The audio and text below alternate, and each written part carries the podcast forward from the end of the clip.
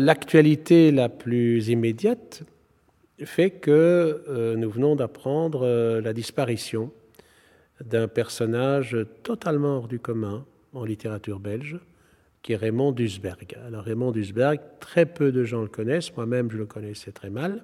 Pour quelle raison? Ben, Parce que c'est l'homme d'un livre. C'est un auteur qui vient de mourir à 85 ans, qui ne se considérait pas comme un auteur d'ailleurs, et qui a publié, il y a de cela maintenant euh, pratiquement presque 50 ans, un roman unique aux éditions Lafon à l'époque qui s'appelait Les Grenouilles.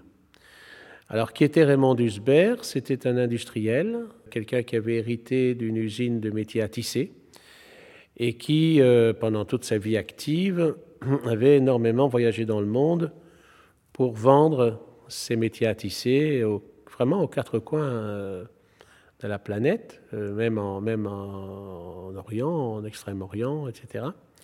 Il avait donc pas mal de, de loisirs, puisqu'il voyageait beaucoup, donc il perdait énormément de temps dans les transports, dans les hôtels, etc. Et il a consacré pendant quelques années ses loisirs à écrire ce livre unique qui s'appelle Les Grenouilles et qui est un livre euh, parabole, étonnant à tous égards, étonnant par sa forme, parce que il est écrit presque entièrement en dialogue, mais ce ne sont pas des dialogues euh, théâtraux, ce sont plutôt des dialogues philosophiques.